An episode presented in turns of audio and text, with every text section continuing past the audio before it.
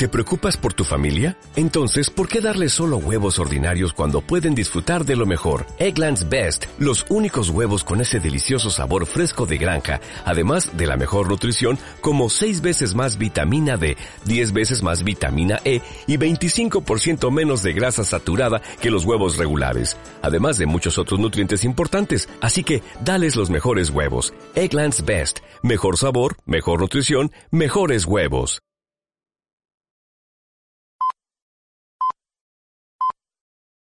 Peggy 18. Bienvenido a una nueva edición de Emporio Salgado.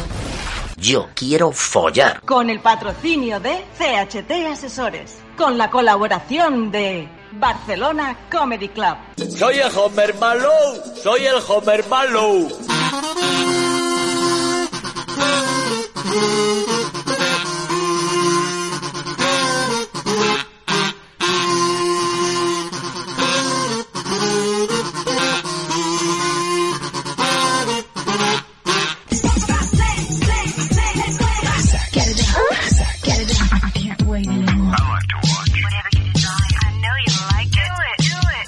We do it all night long.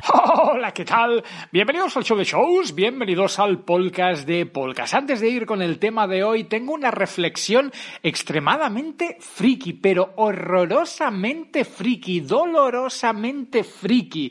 Seguro que recordáis eh, el biopic de Eminem, la película de Eminem que se estrenó, creo que a principios de los 2000 por ahí por ahí, 8 millas, 8 eh, miles eh, se llamaba la película, bueno, se llama la película con aquella aquella aquella aquella, aquella, con aquella intro de One Shot, One Opportunity. If you, if you only uh, have got the, the one opportunity, the one shot, la, la famosa película que yo la fui a ver al cine y me gustó mucho. Bueno, la película no me terminó de gustar, pero lo que sí me, me moló, quiero decir, la película me parece floja, floja. O sea, no es porque hable de Eminem o porque hable de, de, rap, a mí al contrario. El hip hop, sobre todo el hip hop español, con SFDK, con, con Tote King, a mí me, con el Chojín, a mí me gusta. Uh, pero la película no, me resultó algo, algo, era, era una gaseosa, era una gaseosa que te refresca, pero tampoco te dice nada en el paladar. Pero al salir del cine, que era el Palacio Balañá, me encontré, bueno, me encontré yo y cualquiera que estuviera en aquella sesión, a chavales eh, súper súper jovencicos, 17, 18 años, que estaban rapeando, que iban vestidos como Eminem y estaban rapeando en la puerta del cine de eh, eh, you, eh, eh, yo, yo, eh, pues tío, eh, tú que estás ahí, quítate la mano de la nariz. pues no sé por qué. Hoy estábamos hablando de. Estábamos hablando. Hemos tenido una conversación antes de entrar en el estudio de. Eh, que ahora están muy de moda las peleas de gallos, estas que organiza Red Bull, uh, de bueno, pues gente que domina a unos niveles brutales el freestyle. Bueno, he dicho últimamente está de moda, las batallas de gallos igual llevan 15, 20, 25 años uh, de moda. De hecho, muchos de los raperos famosos que tenemos hoy en día, uh, de los MCs, hey yo yo, MC, hey Big Black Dick, salen de peleas de gallos, han conseguido notoriedad y fama en peleas de gallos ellos. Pero eso, eso, las peleas de gallos las inventamos los chavales eh, de los eh, 70 y los 80, aquellos que cursamos la EGB, no sé si los críos de hoy en día, si los millennials, o mejor dicho, si la generación Z sigue haciendo estas cosas, pero yo recuerdo el mítico ¿qué pasa? Y el otro te respondía, un burro por tu casa, y tú respondías, por la mía pasa y por la tuya caga, y la otra persona respondía, eh, pues mi madre lo recoge y la tuya se lo come. Sí, pero con, con ritmillo de rap, ey, ey, mi madre lo recoge y la tuya se lo come. Yo,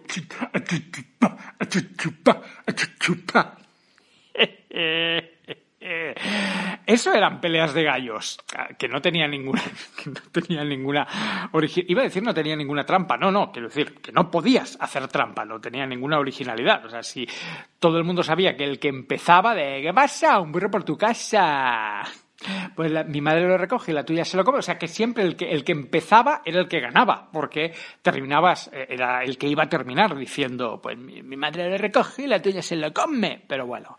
ah, cosas, eh, cosas que quería comentar, que es, que es una fricada, pero ya, ya os he advertido, ya os lo he dicho, pero no me lo, no me lo quería quedar dentro. Que las peleas de gallos las inventamos, se inventaron en los años 80 en los patios del colegio Ey Yo Yo, Ey Yo Yo. Y también me ha gustado compartir esa vivencia. La tenía bastante dormida. Me, me ha vuelto ahora como así, como, como un reprise de esos chavales eh, rapeando en la puerta del cine, como si Barcelona fuera Detroit. En ocasiones nos flipamos mucho, ¿eh? Hay gente que se flipa más, hay gente que se flipa menos, pero a mí, a mí la, la idea de salir del cine y ver a gente rapeando, yo me los quedé mirando y pensé, ¿qué, estáis, qué estáis haciendo? ¿Qué estáis haciendo? Que, pues es eso, que, que ni somos raperos, ni somos negros, ni estamos en Detroit, ni, ni os vais a cruzar con Eminem, que ahora va a pasar en, en limusina. De- como decía el Fari, déjalos que camelen, déjalos. Hostia, el Fari. El Fari contra Eminem. Eso sí que hubiera sido un- una buena batalla de gallos. ¿Os imagináis? El Fari contra Eminem. No sé si llegaron a coincidir. Ahora no recuerdo en qué año. eh, Vamos, déjame buscar en Google en qué año murió el Fari, porque ahora no, ahora no sé yo. Er, el Fari. Creo que voy a ser la primera persona en mucho tiempo que busque al Fari en el, en el Google. El Fari, sí, sí, sí, el Fari se murió en 2007. En 2007 Eminem ya era. En realidad, en 2007 Eminem ya estaba de, de capa caída. Pero bueno, déjalo que camelen, déjalo la mandanga, la mandanga, o el hombre blandengue. Qué gran vídeo. El, el voy a decirlo, el pu- puto Fari con, con lo del hombre blandengue. Si no sabes de qué estoy, de qué te estoy hablando, entrate en Google, entra en Google y busca Fari más hombre blandengue. Ese hombre blandengue, ese del carrito de la compra. Bueno, que no hemos venido a hablar del Fari, que no hemos venido a hablar de Eminem, yo simplemente quería hacer la introducción, la introducción. Señoras y señores, hoy hemos venido a hablar por votación popular de vosotros, los oyentes, porque yo esto lo medio insinué en un programa. Dije, voy a hacer una encuesta, tengo mis dudas. Seréis vosotros los que decidiréis si esto se graba o no se graba. La encuesta se colgó en el, en el grupo de Telegram y, eh, obviously, bueno, obviously, no, yo tampoco lo tuve yo tremendamente claro, porque al final, pues para, para gustos colores eh, y, y en, y en mi culo caracoles. Mira, ya seguimos con, con las batallas de gallos. Hoy vamos a hablar de Jordi Évole, a.k.a. El Follonero. La encuesta, eh, que por cierto me acabo de dar cuenta que no la hemos detenido, eh, don Antonio, no hemos detenido la encuesta de, de Jordi Évole, con lo cual aún se podía seguir votando. Eh, mira, ya que estamos aquí, la voy, mira, esto lo voy a hacer en, en- en falso directo, voy a detener encuesta. La encuesta ha ganado un, bueno, yo pregunté, ¿queréis rajada de Évole? Y un 66% respondió que sí y un 34% respondió que no. Así que, en honor, eh, bueno, también luego hubo un montón de, de respuestas de gente eh, diciendo Évole, el amigo del Joyas, eh, ¿dónde está? ¿Dónde está esto? Ni me cae bien ni me cae mal. me produce mucha pereza este hombre. me encanta el grupo de Telegram. Bueno, pues en honor a la mayoría de oyentes que votaron que sí a la rajada contra Jordi Évole, señoras y señores, ladies and gentlemen, oyentes oyentas, niños y niñas, perros y gatas, eh, loros y papagayos, elefantes y elefantas, fauna variada. Hoy eh, vamos a darle lo suyo, voy a darle lo suyo al que seguramente estaría, o sea, el top 3 de presentadores más rabiosos de la televisión hoy por hoy son eh, Pablo Motos, eh, indiscutible número uno. Además, eh, es bastante amigo, va mucho, eh, bueno, evidentemente trabajan en el mismo grupo empresarial, pero se comen mucho el culo mutuamente. O sea, cuando se tienen que, que pelotear, hacen un... Se meten la lengua en el, en el ano con, con bastante asiduidad y, bueno, y gozándolo, y gozándolo. Eh, pues eso, el, top 3 de gente que daría más rabia serían Pablo Motos, indiscutible, number one, campeón olímpico de, de dar rabia. Luego estaría Jorge Javier Vázquez, pero yo lo bajaría del segundo al tercer puesto. eh, Hablaremos, eh, si no hoy, mañana grabaremos otro programa sobre Jorge Javier Vázquez, JJ Vázquez, porque hay novedades muy jugosas, muy jugosas. Y en el tercer puesto, ahora subiendo al segundo, esto es un poco como los 40 principales, pues don Jordi Évole, cuyo nombre real es Jordi Évole Requena, nacido en Cornellà de Llobregat, eh, Barcelona, España, el 21 de julio de 1974. No es yo soy del 77, o sea, no es tan mayor. Y te voy diciendo una cosa, Évole, estás muy cascaete para tu edad. Tienes 48 años y llevas peinándote como si fueras. mm, O sea, bueno, como se peina la gente que no tiene pelo. O sea, los que no tienen pelo, lección de vida, muchachos, los que no tienen pelo se peinan para adelante. O sea, o sea, desconfiad de alguien que tenga 48 años y flequillo. Eso es que esco- esconde algo. Bueno, esconde, esconde una frente como, como una autopista de, de profunda. Así que, hombre, Jordi, Jordi, Jordi, Jordi, Jordi, Jordi, Jordi.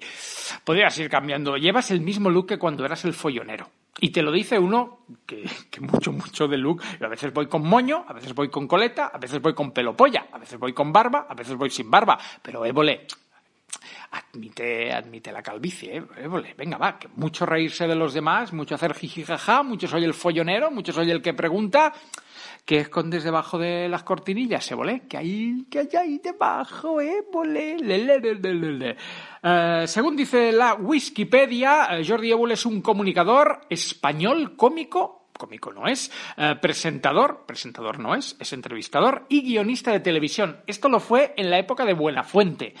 Escribirse las preguntas de tu propio programa, eso no te transforma en guionista, te, eh, transforma en eh, me lo hago yo para no pagarle a otra persona, pero, pero bueno.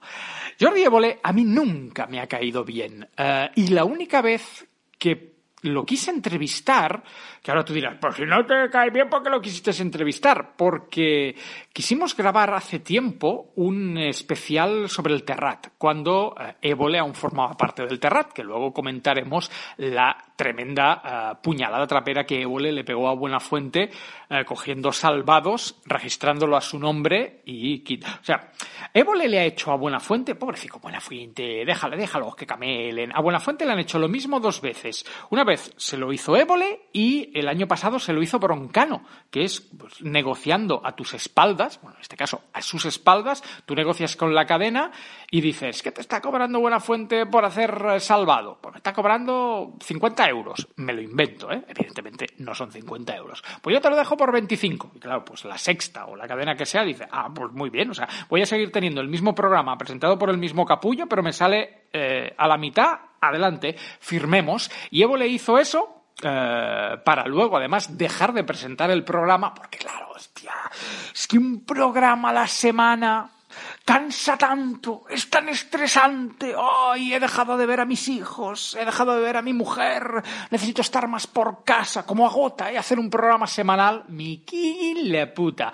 Bueno, pues dejó de hacer eh, salvados, bueno, supongo que lo sigue dirigiendo y lo sigue coordinando, ahora lo presenta Gonzo, que el programa a mí Gonzo tampoco ni, ni puta gracia, ni, ni fu ni fa, eh, y él empezó a hacer lo de Évole. Pero bueno, que me he ido de tema. Yo quise entrevistar a, a o sea, nosotros hicimos una petición, tres peticiones de entrevista, o sea, una petición triple a Buenafuente, a Berto y a, y a Évole. Y el Terrat, el equipo de prensa, nos dijo que no a, las tres personas. Supongo que escucharon Emporio Salgado, vieron de que iba la mandanga. Y, y no les pareció un programa apropiado para que aparecieran tres de, tres de sus estrellas.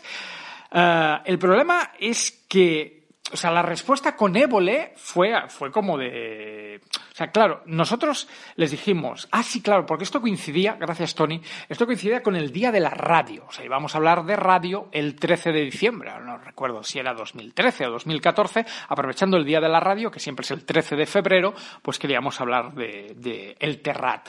Y a nosotros se nos ocurrió poner en el email que los tres eh, eran locutores de radio y parece que la jefa de prensa, la que era o sigue siendo, no lo sé, la jefa de prensa del Terrat, eh, eso le, le, ofendió, le ofendió porque Buenafuente sí es locutor, Berto sí es locutor, pero Évole no, Évole no. O sea, mm, me dijeron que no a Buenafuente y Aberto por tener la agenda muy ocupada y nos dijeron que no a Évole porque no es locutor de radio, no colabora, pero no es locutor de radio. le faltó decir, infórmate más antes de mandar un email. Madre de Dios. Pero Évole, a mí mucha gracia, mucha gracia. No, Mafet, Mai. Y lo vamos a, lo vamos a profundizar en el programa de hoy que solamente con lo que os acabo de decir, con la puñalada trapera buena fuente, ya el programa se podría acabar aquí. De hola, ¿por qué me da, rabia, ¿por qué me da rabia? Pues porque le hizo lo que le hizo a Buena Fuente. Se lo hagas a Buena Fuente o se lo hagas a, a quien se lo tengas que hacer. O sea, coger un formato y llevártelo tú aparte de la. Porque se lo debes todo a Buenafuente. O sea, fue Buenafuente quien te, quien te contrató como guionista, fue Buenafuente quien te puso como follonero, fue Buenafuente quien te empezó a llevar de giras teatrales, fue Buenafuente el que te, bueno, Buenafuente, el Terrat, el que eh, convenció a la Sexta para que produjeran Salvados, y de repente un día tú coges y te llevas salvados. Hombre, muy bien, muy bonito el agradecimiento, porque si lo que tú quieres es irte, vete, vete y si eres tan listo y si eres tan original, te vas y te inventas otro programa, pero llevarte el mismo, Yech. Eso, eso está bastante feo. Por cierto, aprovecho también para anunciar, y con esto, con esto nos vamos a divertir, el día menos pensado nos vamos a divertir. Voy a grabar también eh, un día de estos un programa eh, que se va a titular eh, Toda la verdad sobre las viudas de Salgado. Que ahora tú dirás, ¿y quién son las viudas de Salgado? Pues son los ex colaboradores de, de, Emporio Salgado. Todos los ex colaboradores de Emporio Salgado. Porque yo tengo como una especie de imán para los gilipollas. Pero lo mejor de todo es que eh, los gilipollas, que evidentemente no se dan cuenta que son unos gilipollas, eh, cuando rompen peras conmigo, o en este caso cuando rompen peras con, el formato y se marchan, eh, o yo los invito a irse, eh, se airean mucho en plan de, oh, oh, ¿qué se habrá creído el salgado? Pero eh, la experiencia, y especialmente los últimos, los últimos meses, nos han demostrado, a los que seguimos juntos, que por algo será, que, que teníamos toda la razón del mundo, porque son más gilipollas ahora que cuando estaban trabajando conmigo. Y eh, me atrevería a decir que el 90% de los ex colaboradores de Emporio Salgado a día de hoy están haciendo el ridículo no lo siguiente, el subnormal no lo siguiente. Eh, yo en círculos internos eh, los llamo las viudas de Salgado, porque no hay ni uno de ellos, ni uno de ellos, y la mayoría ya llevan cuatro, cinco, seis años fuera del programa. Eh, no perdonan, no olvidan, se obsesionan, les puede el odio, les puede la rancunia, gente mala, gente odiosa, gente ácida, y bueno, pues como al final uno ve lo que ve, lee lo que lee y escucha lo que escucha, al final se te hinchan los cojones y vamos a dedicar un programa entero, voy a dedicar un programa entero a las, eh, insisto, denominadas viudas de Salgado. Y vamos a ver, ya que, ya que vamos a rajar, pues rajamos todos. Y ya que vamos a contar, eh, vamos a contar mentiras, eh, vamos a ver quién la cuenta más gorda, o en este caso vamos a ver quién la tiene más gorda y más, y más larga. Va a ser, va a ser un programa divertido, muy, muy, muy, muy, muy, muy divertido al menos para mí, para ellos evidentemente no. Pero eh, dicho esto, no, no, no perdamos el objetivo y volvamos a hablar del señor Évole Requena. Eh, ¿Por qué? Porque, que ahora tú dirás, ¿pero qué te, qué te ha hecho? Bueno, a mí personalmente no me ha hecho nada, porque la, entrevista tampoco la, negó él, la negó su, su, jefa de, su jefa de prensa, pero no, no, o sea, mi odio no viene porque no quisieran estar o porque no les dijeran de estar en Emporio Salgado, ni muchísimo menos. A ese punto no nos vamos a rebajar. Ah, en este mundo, o sea, el periodismo ah, el periodismo es una cosa muy chula, cuando la haces bien. Y hay periodistas de raza y hay periodistas de no raza. Y hay comunicadores que lo llevan en las venas y hay comunicadores que no lo llevan en las venas. Y hay gente que pasaba por aquí, ha visto luz, se ha subido a la moto en marcha y ha dicho, pues de aquí no me bajo, que me, que me mola, me mola el tracatrá, tracatrá del ciclomotor. Y de este último grupo es, eh, es Jordi Évole.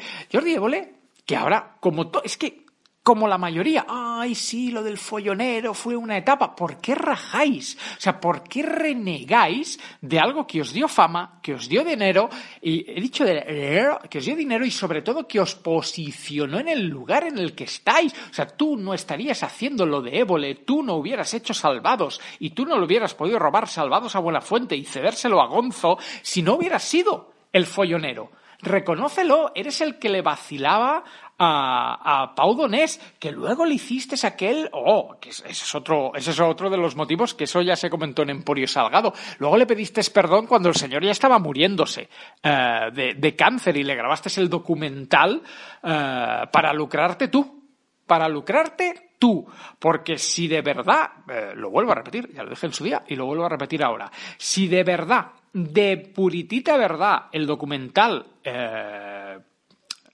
Eh, ¿cómo, se llama? Eso que tú me das, creo que se llamaba.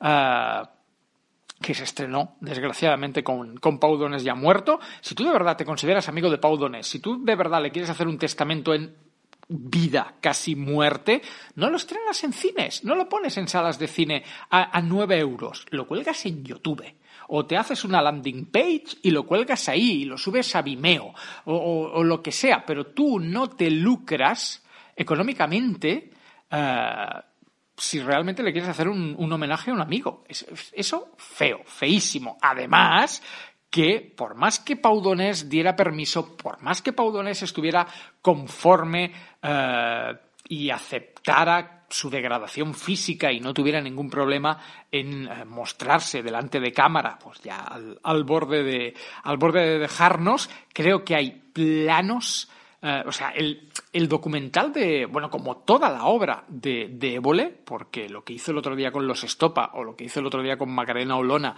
no dista mucho de lo que hizo con, con Pau Donés. Eh, ah, bueno, sí, que no lo he dicho. Paréntesis, programa de humor.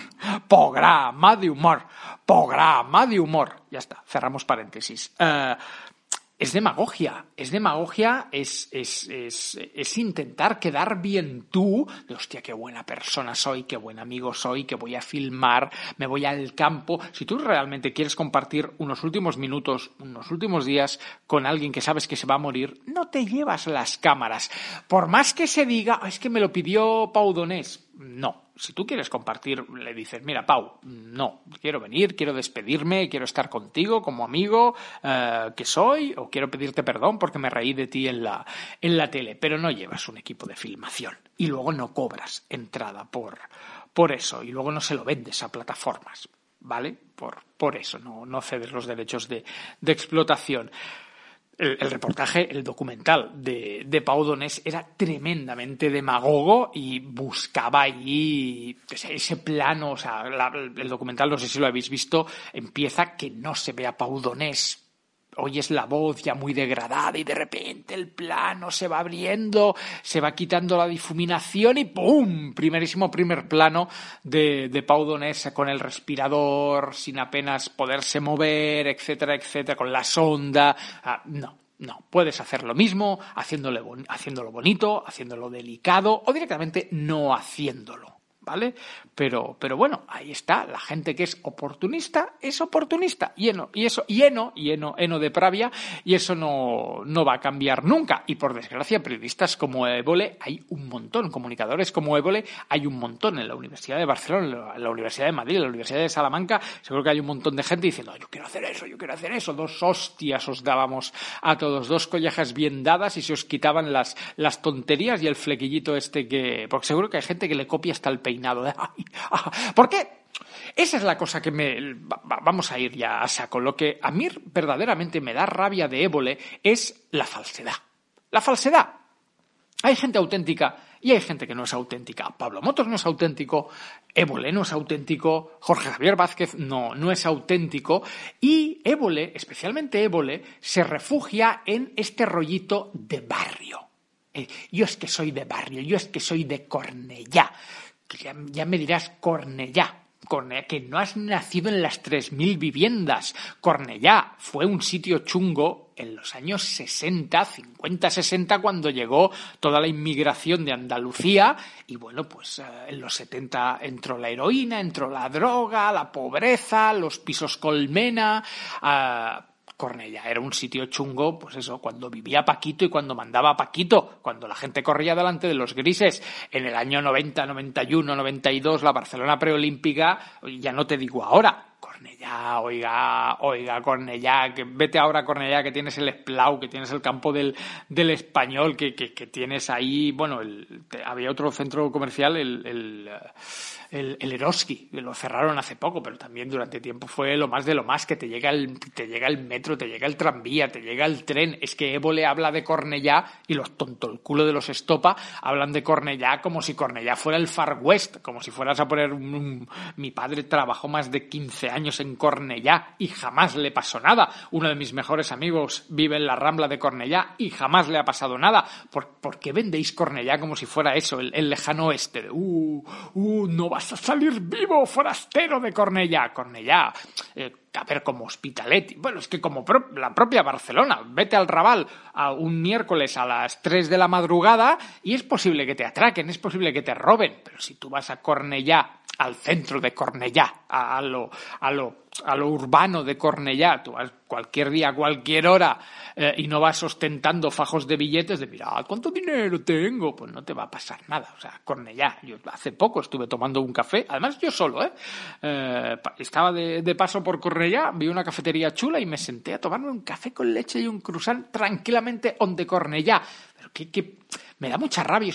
Es que yo vengo de Cornellá, es que yo soy de raza, es que mi familia, mi familia las pasó putas para pagarme los estudios. Pues como a, a 200 millones de españoles que en los años 70 y 80, pero como ahora, o sea, la, la vida al final no es fácil y no es regalada para, para tanta gente, pero les gusta, les gusta venderse, venderse como auténticos. Además, ¿cuántos años hace que Évole no vive en Cornellá? O sea, seguramente con la primera nómina que le pagó Buenafuente, mm, guapa, guapa, ya se cogió a los niños, se cogió a la mujer y se, se piraron de Cornellá. Y que tú vuelvas los domingos a comerte un pollo a las con tus padres no te hace de raza. Vuelvo a decir lo mismo, que no eres de las 3.000 viviendas, que no te drogabas con camarón entre cartones ahí chutándote heroína. Me la puta, la puta.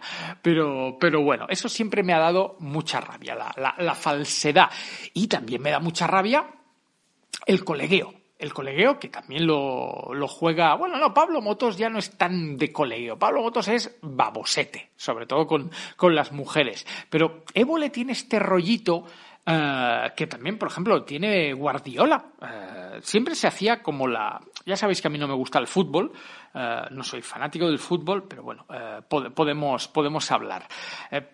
Cuando Guardiola lo ganaba todo con, con, el Barça, pues estaba Guardiola, que era cercano también de, de oh, es que soy de, ¿cómo se llama el pueblo de, ahora no recuerdo, ¿cómo se llama? Espérate, vamos a buscar de qué pueblo es eh, Pep Guardiola. Es que me sale Purrera y de Purrera es Luis Llach. Pep. Eh, Guardi Pep Guardiola, vamos a ver, aquí Pep Guardiola, nacido en, nacido en, nacido en Sampadó. Vale, gracias señor Google.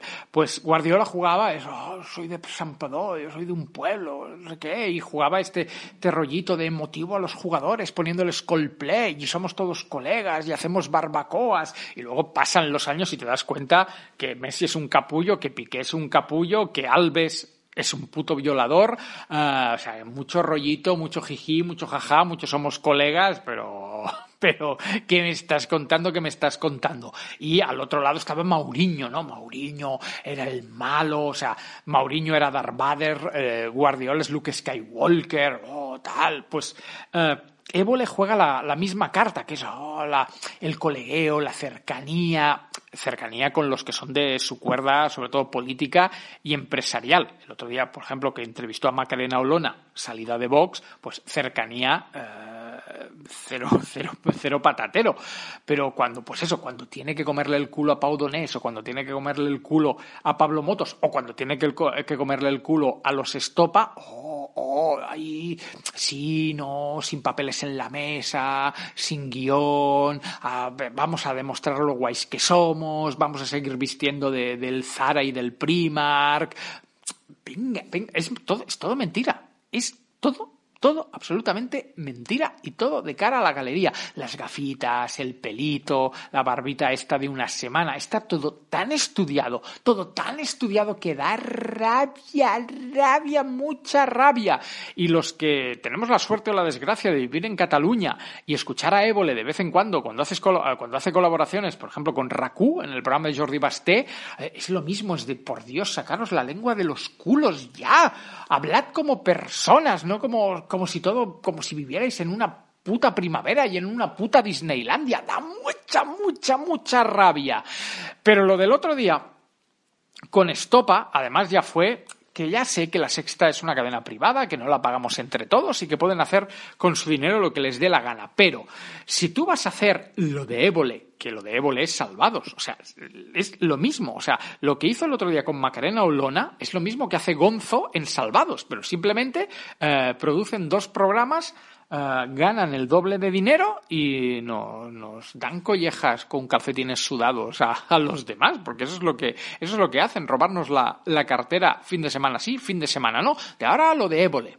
A luego Salvados. Dices, pero si es el mismo programa el mismo programa, lo hace la misma productora, cambia el presentador, pero es eh, entrevistas supuestamente íntimas con supuesta gente que cuando da otras entrevistas no se abre tanto, no se abre tanto, que bueno, pues eh, el otro día con Macarena Olona la entrevista fue una mierda. Fue una mierda porque Macarena Olona iba a la defensiva total y no contestó nada. Fue una tirada de balones eh, uno detrás de otro fuera del campo. Y Évole, que no se atrevió a entrar a matar, porque claro, si Macarena Olona aún hubiera estado en Vox, a un militar en Vox se le hubiera tirado al cuello. Que también te digo, si Macarena Olona siguiera en Vox, no hubiera concedido la entrevista. Pero como está saliendo de Vox, como se rumorea eh, que va a fundar su propio partido político, etcétera, etcétera, pues Évole fue como un poquito más a voy a ver si te intento pillar porque ya no estás en Vox, ya no estás con los malos. Pero, pero la otra, pues es que la otra no iba a contestar, pero ni poniéndole un foco en los ojos. Lo gordo, gordo, gordo, gordo, fue una semana antes con los Estopa. Estopa, David y José, vámonos, José, además de ser posiblemente el grupo español más sobrevalorado de la historia después de Fito y Fitipaldis, o a, o la, a la par estarían, madre de Dios. O sea, Estopa se hicieron famosos a principios de los 2000 por la raja de, tu falda. El primer disco era más o menos original, bueno, original, eran pues eso, dos chavales eh, sin cultura, dos chavales sin estudios, dos chavales que estaban atendiendo en el bar de sus padres y por la noche tocaban la guitarra y fumaban porros eh, y que decidieron un día grabar una mateca, una, iba a decir una mateca, mateca, una maqueta, presentarse a un concurso y oye, lo ganaron. Y sí, hoy el rollito este kinky, el rollito este arrabalero, pero volvemos a lo mismo, o sea, estopa. 30 años después te siguen vendiendo el rollito de, ay, llevo, llevo la cabeza, todo el pelo cortaico, menos la coletita esta asquerosa que llevan por detrás de la rasta, córtate la rasta, lávate la rasta, coño. ¿Tú sabes las casazas, los cochazos, la pasta que tienen estopa? Como para que sigan vendiendo oh, yo sin mi hermano no soy nadie, yo si no, que lo decía el otro día, yo si no compongo con mi hermano, más volvieron a jugar, estoy hasta los cojones, hasta los cojones de la falsa concienciación sobre la salud mental. A mí que salga el cantante de Estopa que está forrado a pasta a decir, es que he sufrido depresión, es que he tenido que ir al psiquiatra. ¿Por qué has tenido que ir al psiquiatra? Porque duele hacerse millonario, duele tener una casaza, duele jubilar a tu padre del banco y meterlo a trabajar eh, como gestor en tu, en tu equipo. Es que duele un montón, ¿eh? Llenar el Palau San Jordi y el Winthing Center. ¡Ay, que es durísimo, ¿eh? Un disco de oro. Yo me creeré la concienciación sobre que es real, o sea, la, salud mental es un grave problema que, tenemos y ojalá todo el mundo, lo digo de verdad, todo el mundo pudiera eh, permitirse un psiquiatra y un psicólogo, que son tremendamente, tremendamente caros y si vas por la seguridad social hay unas colas eh, de cojones. Pero yo quiero ver en la tele y quiero escuchar en la radio si hay gente que tiene que concienciarme a mí o al vecino del quinto sobre los problemas de salud mental, que sea gente de la calle, que sea gente real, no los estopa.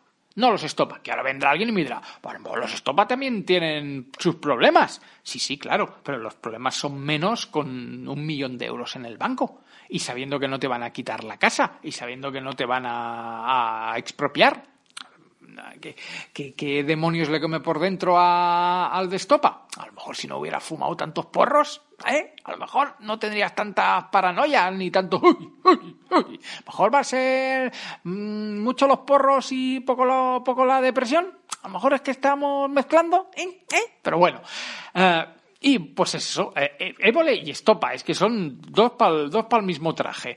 Y decidió, bueno, pues abrir temporada con, con los Estopa. ¿Y cómo hacerlo? Pues ¿para qué sentar a los Estopa en un plató y entrevistarlos, como hizo con Macarena Ulona? No, como son mis colegas y como somos de barrio y como los tres somos de Cornellá y no, los tres hemos ido al psiquiatra y los tres hemos ido al psicólogo y los tres uy, uy, uy, pues vamos a hacer una road movie.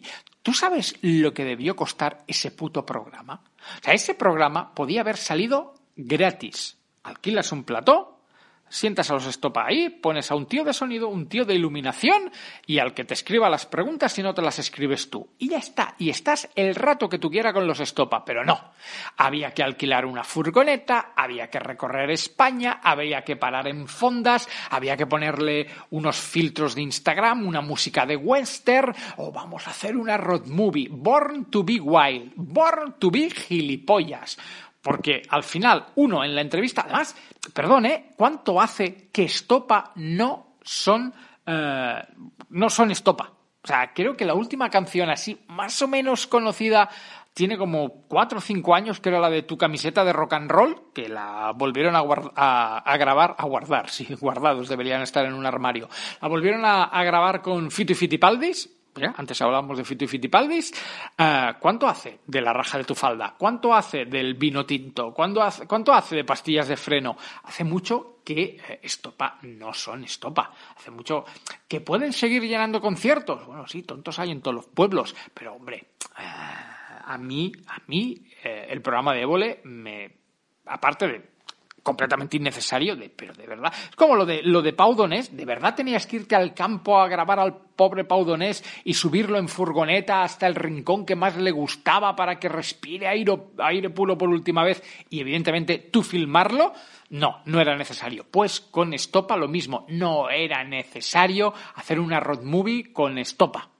No, pero ni con Estopa ni con nadie. Pero bueno, oye, mira, alguien de la sexta aflojó la pasta, pues vamos a gastárnoslo, sí señor, vamos a pasar un fin de semana de puta madre que paga la sexta, que paga tres media. No me gusta. Y no me gustó, y me la vi entera. Eh, y no me gusta, lo he dicho antes, este rollito de, ah, somos todos súper amigos, somos todos súper colegas, y aquí estamos haciendo un viaje que nos una, y vamos a abrirnos al público. No como decía al inicio, eh, hay dos tipos de periodistas y dos tipos de comunicadores. Los lameculos uh, y los que son periodistas de raza y los que son periodistas con carisma y los periodistas que hacen uh, preguntas y los periodistas que te sacan información. Y Évole no lo es, Risto no lo es, Pablo Motos no lo es, ya no te digo Jorge Javier Vázquez, que lo único que hace es decir lo que le chivan por el, por el pinganillo. Los grandes programas de entrevistas de la televisión en España están presentados por gente que no están capacitadas para hacer entrevistas y que no meten el dedo en la llaga. El periodismo tiene que ser molesto, el periodismo tiene que ir contra la corrupción, el periodismo tiene que ir contra los amiguismos, el periodismo tiene, lo he dicho, el periodismo tiene que molestar, el periodista tiene que ser una persona uh, temida, una persona al que el invitado antes de sentarse le diga, oh, ojo, a ver qué me preguntas. Ese es el buen periodista. En el momento en el que alquilas una furgoneta y te vas con tus colegas de jijis, de jajas y de petas, eso ya no es periodismo, ni eso es nada. Eso es, uh, pues me voy a pagar un capricho de la hostia y además lo voy a emitir en la tele. Ya está, eso es lo que es eh, lo que fue el programa de, de Évole del otro día. Pero yo rechazo frontalmente a gente que hace masajes, a gente que come culos, a gente que come rabos delante de una cámara. Pero se llame como se llame y trabaje en la cadena que, que trabaje. Y por desgracia, esta puta moda está llegando al podcasting y ha llegado también a YouTube. Hoy en día, el género de moda son las entrevistas. Por desgracia, son las entrevistas. Y yo estoy hasta los cojones de entrevistadores eh, que lo único que hacen es estarse una hora, dos horas, tres horas lamiendo pollas y tragando lefa. O sea, ¿queréis hacer entrevistas de verdad? ¿Queréis hacer entrevistas donde os metáis en el coco del entrevistado y le saquéis información? ¿Qué hago en puta? Por tercera vez lo digo en el programa de hoy. ¿Qué hago en puta? En definitiva, que me da mucha rabia, me da mucha rabia Évole, me da mucha rabia lo que representa Évole, me da mucha rabia lo que vende Évole y lo que nos dice que es y no es. Y sobre todo me da mucha rabia la gente que reniega de su pasado. De, follonero, no me, no me llame follonero, yo soy Jordi Évole, con mi flequillo para adelante. Acabas de escuchar Emporio Salgado. Siempre me ha hecho mucha gracia la expresión de puta madre. Con el patrocinio de CHT Asesores. Con la colaboración de Barcelona Comedy Club. Nucelar. La palabra es nucelar.